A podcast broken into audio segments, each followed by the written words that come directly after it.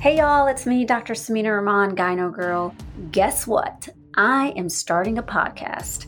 It's going to be called Gyno Girl Presents Sex, Drugs, and Hormones because we're going to talk about everything and anything that I treat as well as find issues that are near and dear to my heart. I'm going to be asking the question that I always ask myself Am I brave or am I shameless? Is this going to be something that you're brave about? This is a, a, big moment for me trying to be brave and coming into this podcast world, given my cultural background. But it's also, it might be that I'm both. I'm both brave and shameless. I uh, am going to be doing this podcast. It's going to be a little different than some of my colleagues and friends in that I really want to bring in some great stories of either patients that I've treated or patients that are out there that want to tell their story a little bit. So, we're going to talk about conditions, we're going to talk about scenarios, and we're going to talk about how they've overcome it, or if they haven't overcome it, what the journey's been like.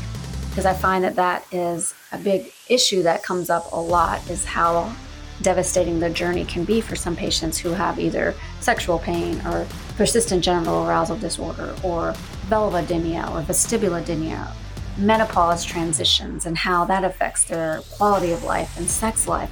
We're going to be talking about, uh, I'm going to try to get in some of the experts that I'm friends with and otherwise know to speak about some of these issues as well, you know, to try to get a little bit more destigmatized when it comes to uh, some of these very uh, sometimes shame filled topics that we're going to discuss. We're going to talk about how religion intersects because I am Muslim, like I said. And then I'm happy to take, you know, requests for people that actually start listening to my show and what do they think about it.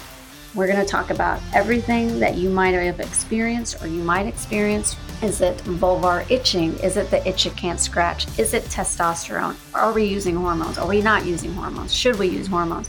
Are you a candidate for hormones? I mean, the list goes on and on. We're going to try to touch base on everything. We're going to talk about the pathology, the physiology. We're going to talk about the stigmas associated with these topics. We're going to talk about the best treatment strategies. We know that most of what we do in women's health, menopause, and sexual medicine is very individual based. And so our treatment strategies are based on the patients, their genetics, cultural upbringing, so we're going to delve into everything and it's going to be fun and hopefully beneficial. My goal has always been to empower and educate because, hey, you know what? When we do that, we don't have to continue to deal with the, the biases that we face.